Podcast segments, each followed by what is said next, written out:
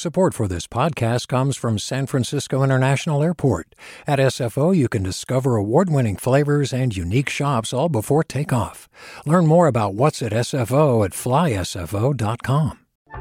Hey, what's up? I'm Erica Cruz Guevara, the host of The Bay. Donations keep independent journalism alive and healthy, and you support outstanding journalism when you support KQED. So if you haven't yet, check out donate.kqed.org slash podcasts. That's donate.kqed.org slash podcasts with an S. From KQED. I'm Erica Cruz Guevara, and welcome to The Bay. Local news to keep you rooted. Out past the single family homes and vacant lots and industrial warehouses down 16th Street West in Oakland, there's a building that holds a lot of history. It's a massive 40 foot high stone structure covered in terracotta tiles. It's Oakland's 16th Street Station. The building has been left to decay over time, but it's worth remembering its rich history, including its role in the modern civil rights movement. Our friends at the Bay Curious podcast dug into this rich history, and today we're going to share an episode of their show with you right after this break.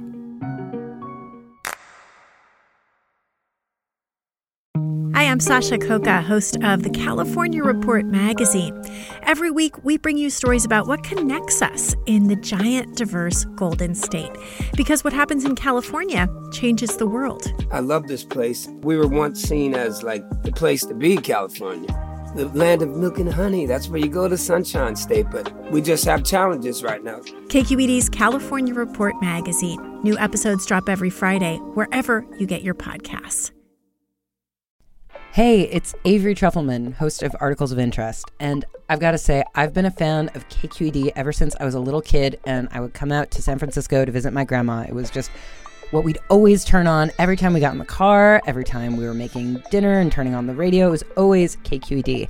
And then over the years, I've become a massive fan of KQED podcasts because this is local reporting at its best. These are answers to questions you've always wanted to know, interviews with exciting, unusual voices, necessary journalism, all told with love and care and artistry. And did you know that a majority of KQED's funding actually comes from members? It's just people like you and me supporting the programs they love while also getting access to cool events, behind the scenes footage, and so much more. If you want to sign up and be a part of this amazing community, visit donate.kqed.org slash podcasts to become a member today. That's podcasts with an S. Thank you for listening and thank you for your support. Bay Curious listener Tad Williams often finds himself traveling on the 880 freeway in West Oakland, and there's this building that's visible from the road that he's always wondered about. It seemed like such a beautiful structure. I mean, that was, that was the first thing that kind of caught my eye. It looks like a train station, but there are no train tracks connected to it. It's an impressive building in the Beaux Arts style that looks stately and European. The front is dominated by three grand arched windows positioned over the entrance. Everything is very symmetrical. But the outside is routinely covered with graffiti, and this place is surrounded by a perimeter of chain link fencing because it's been abandoned for more than three decades. Tad wanted to know why. It's something I've always seen from the freeway, and I just wanted to understand more about its background, its history, its purpose. Reporter Azul Dahlstrom Eckman found that for many coming to California, it was the end of the line, the opening scene in your next chapter. Oakland was a, a golden doorway into a new life. This is Alan Laird. He was born in Oakland, but before he was born, his father made the journey from Mississippi to California. And leaving the South uh, with brown paper bags and, and baskets worth of fried chicken and things just to make the journey, and chairs chair cars that would not give sometimes, and your back would ache and you rock, and and you're thinking all the time about making it to that place. It was an opportunity to start a life away from the Jim Crow South. When the doors opened up, the engine let off its last blast of steam. you almost hear a sigh of relief, like hope is here. We made it on time. We made it all the way through that. And now we are at home, a new home. For many people, the first steps of this new life would be into the 16th Street station. And they stop and pause for a minute getting off the train, gazing around, not knowing what to expect beyond those uh, highly polished brass uh, plated doors. Laird's father worked as a cook on the Southern Pacific Railroad, so Laird was there a lot in the 50s when he was a boy. I remember the smell of the hot dogs and the uh, hot peanuts and things from from the, the little snack shop there that had all the books that you could buy to read. And he says the marble floors were so polished you could see the reflection of the chandeliers when you looked down. So I had a love affair with that station. It was built in 1912 during the golden age of rail travel. For decades, the station was as busy as an airport is today. There would be dozens of long distance trains arriving every day. Now on train number track 22, uh, uh, the Shasta Daylight coming in, now arriving. And, uh, and uh, depending on what train my father was on, you know, it was extra exciting. It was the grandest railroad station ever designed in the San Francisco Bay Area. That includes San Francisco, Oakland, and all the cities around. This was the big station. That's Mitchell Schwarzer, professor and author of the book Hella Town Oakland's History of Development and Disruption. He says that the station was also home to a huge network of local trains and streetcars. There would have been hundreds, 500 or more electric uh, interurban trains arriving from various parts of the East Bay there would have been about 200 streetcars arriving and departing every day as well. Before the Bay Bridge was built, you could take a train from the 16th Street station to something called the Mole, essentially a pier that took trains out into the bay to a terminal where people transferred to a ferry to get to San Francisco. Later, for about five years, you could even take a train across the lower deck of the Bay Bridge into San Francisco. In the decades after the station was built, throughout the early 1900s, you'd see all sorts of trains, but the most luxurious were Pullman Palace cars. By day or by night, Pullman offers complete rest and relaxation, cleanliness, safety, and comfortable transportation for the American public. These trains were luxury sleeping cars, like hotels on wheels, designed for wealthy people to make the long transcontinental railroad trip in comfort. Imagine well to do travelers sitting on plush seats, chandeliers hanging from ceilings, windows with silk curtains and dark walnut woodwork. It takes a great army of men and women to maintain Pullman standards. The yards and shops, storerooms, and offices work smoothly, day and night. It was an operation. Pullman employed maids, waiters, and cooks to provide top quality service. But the porters were the most renowned part of the operation. An electric bell with which to summon the porter at any hour. They would carry luggage, shine shoes, and basically wait on passengers' every need. Porter! Porter! And the Pullman Palace Car Company almost exclusively hired black men for these jobs. So there was that kind of racist idea of blacks serving whites in a subsidiary role. They were expected to work hard 20 hour shifts. Many customers wouldn't even call the porters by their name. They just referred to them as George, after the founder, George Pullman. Calling someone the name of their enslaver was a tradition carried over from slavery. But at the same time, it gave a great source of employment for blacks around the country.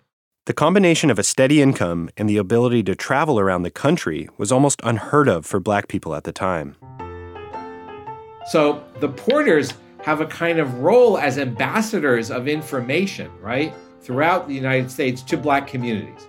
Porters were known for distributing the Chicago Defender, the largest black newspaper at the time, across the country, including to the South, where the paper was banned in some places. The paper helped fuel the Great Migration out of the South by informing people of opportunities elsewhere. So they're both, they have relatively well paying jobs, stable jobs, they're moving around the United States and basically communicating to other black communities because they're getting off and sleeping and then getting back on. Because of the hard working conditions and the systemic racism, in 1925, the Porters announced they wanted to form a union, the first black union in the country, called the Brotherhood of Sleeping Car Porters. They were based in Chicago. But the vice president, C.L. Dellums, was based in Oakland. So Oakland takes on a very large role within the Brotherhood.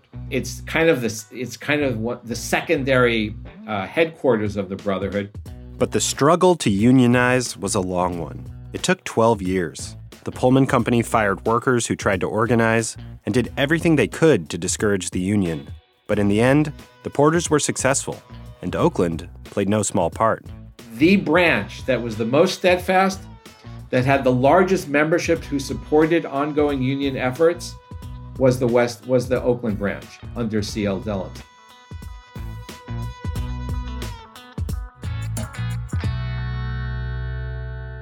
The Porters are credited with helping to found the black middle class in America, as well as the modern civil rights movement. In 1941, they threatened a march on Washington to protest employment discrimination. This is more than 20 years before the March on Washington, where Martin Luther King makes his I Have a Dream speech. Schwarzer says the community organizing that continues in West Oakland today, groups like Moms for Housing, are part of a legacy started by the Brotherhood. You know, if you look at Oakland's history of civil rights activism, this is really the kind of start. You know, you think about the Occupy movement that happened in the 2010s, and you think back to the Black Panthers in the 1960s and 70s. You know, it all goes back to the Brotherhood of Sleeping Car Porters. These railroad jobs were the foundation for a neighborhood of black owned businesses, nightclubs, and homes in West Oakland. Alan Laird remembers going to the Porters Union Hall with his father and seeing a flourishing community. So in that community, we had all our own uh, businesses and finances. And uh, I remember my barbershop, Stovall Barbershop, was right there on 7th Street. It was vibrant. It was people walking on both sides of the street, going and coming with shopping bags and different things. West Oakland and the 16th Street station were thriving.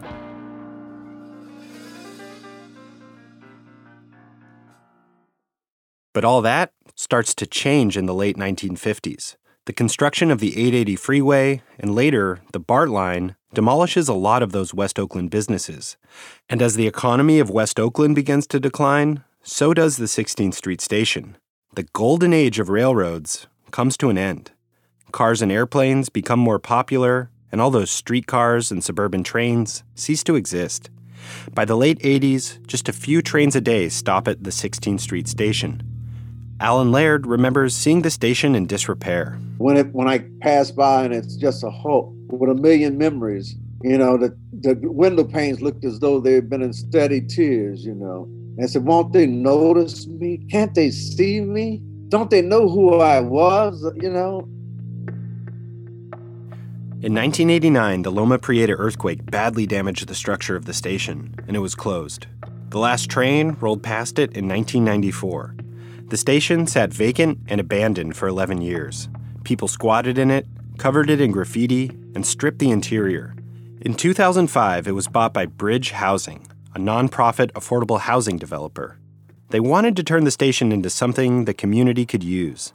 But like other redevelopment plans in West Oakland, a lot of those plans have been derailed by at least two major recessions during that time. I mean, the dot com bust was one, then the big recession.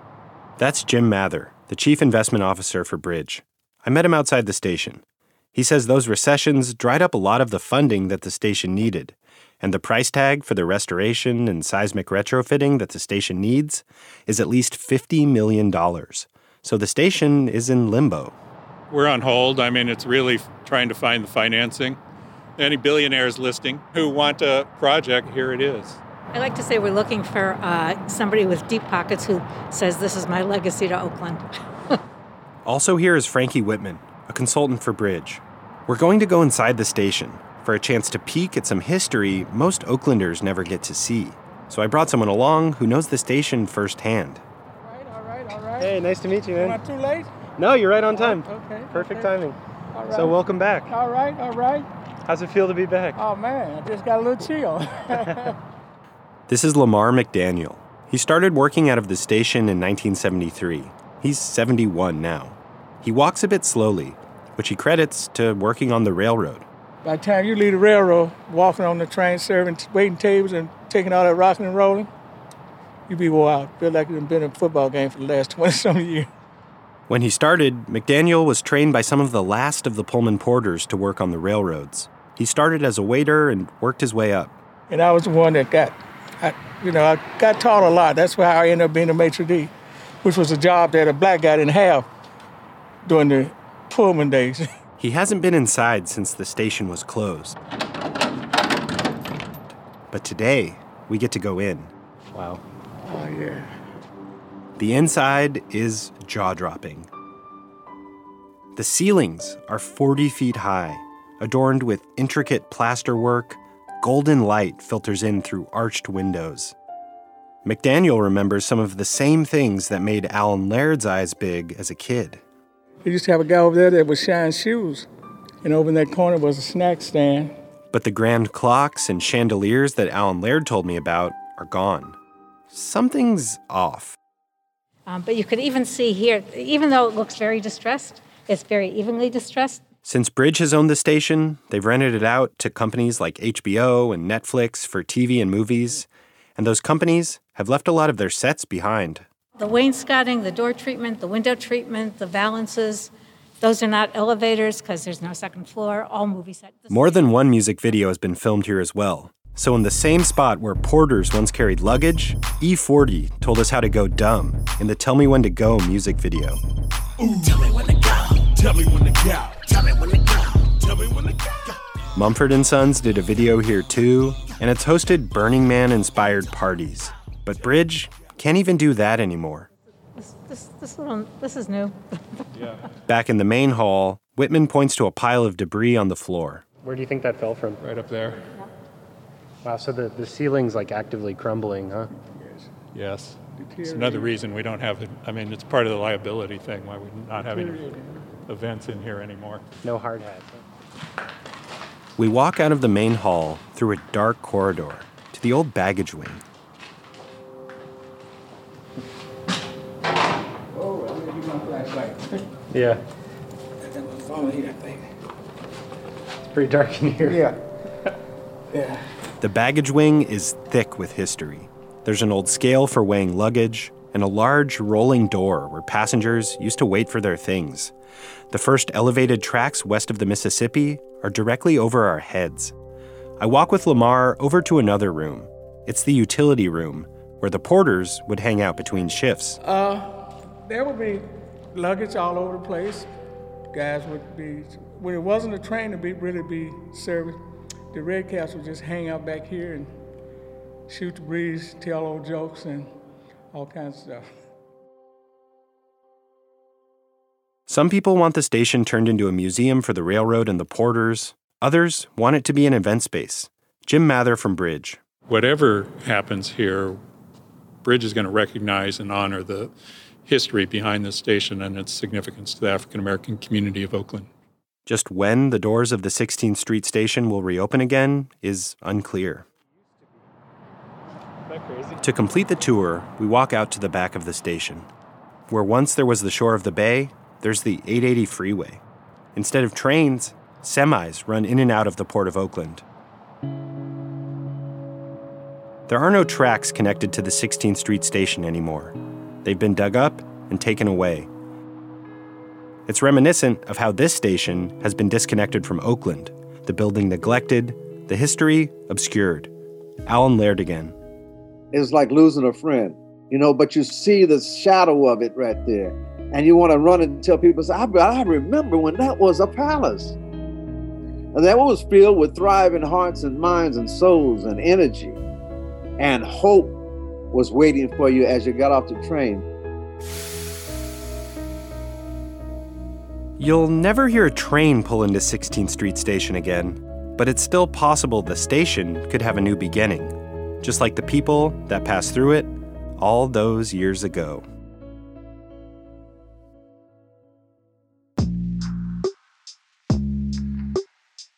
That was reporter Azul Dahlstrom Eckman.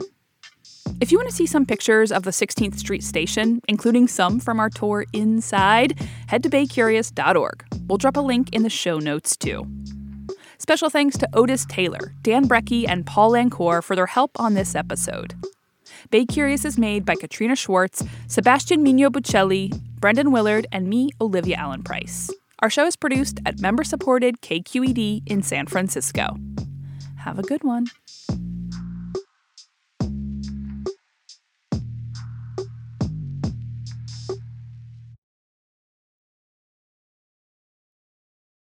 Do you love learning about the San Francisco Bay Area? Its history, its people, its unique blend of cultures? Then you should check out the Bay Curious book. I'm Katrina Schwartz, editor and producer on the Bay Curious podcast, and I'm here to let you know that for the month of May, we've worked out a sweet deal for KQED podcast listeners. Right now, you can get the Bay Curious ebook for $1.99. That's right, $1.99. Just search for Bay Curious wherever you get your ebooks or find a link in our show notes. This offer does expire at the end of the month, though, so you'll want to act on it fast. Happy reading!